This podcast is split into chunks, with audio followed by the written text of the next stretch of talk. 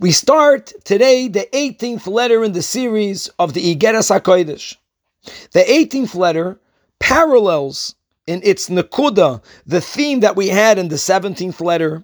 And as we just finished learning that there are two levels of godliness, one of which, the lower level, the level of Mamali, is a level of godliness that one could attain through one's own Avodah and experience that level of godliness in the physical world and obviously on a much greater level in the world of Gan Eden versus a whole different type of godliness from a whole different higher level, the level of Soivev, that this is a level of godliness that one cannot attain through one's own Avodah. It's beyond us. However, Eloma, it's given to us as a gift. But we have the responsibility to make a vessel that when Hashem La'asad Lavi, in the world of the resurrection, will give to all of us this level of godliness when there'll be the Giloy of Soiviv, because of us making the Keli, we'll be able to receive it. But even then, it's going to be given to us as a gift. And now in letter 18, we find the same parallel when it comes to the midah of ahava, of love of God. That you have also two different types of avas Hashem the lower level, as we'll be learning, is a level that one could and therefore should attain through one's own efforts and avodah. And the higher level is a level of ahava that is given to us as a gift. The letter is based on a pasuk in Shir Hashirim that reads, "Mayafis umanoamt." How beautiful and pleasant is the level of ahava betanugim. Ava betanugim, literally translated, is love that contains within it pleasure. And this is a awesome and wondrous type of experience of Avas Hashem. As an analogy, the Alter Rebbe speaks about the Kohen versus the Levi. The Levi's Avodah was done th- primarily in the Beis Hamikdash, aside of the Levium being the guards, but they were the singers, whether they sung themselves, whether they played instruments.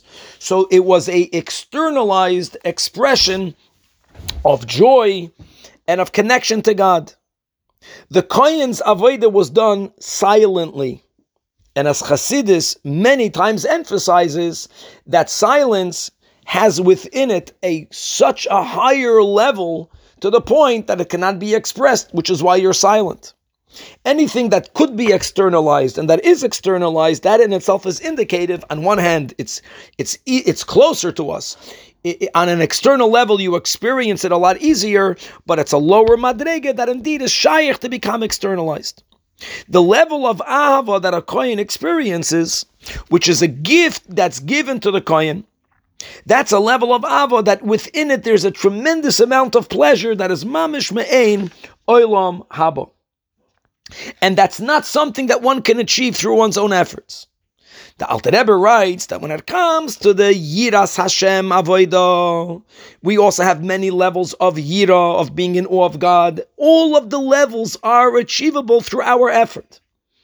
And actually, coming back to this concept that we learned in the previous letter, that we need to make a keli, that this is how it works. That since we could and we should achieve the highest levels of Yira, when we achieve that level, which is known as Yiras Horoimimus, that means that we, we experience awe and fear because we feel ourselves standing in the presence of God's majesty and awesomeness.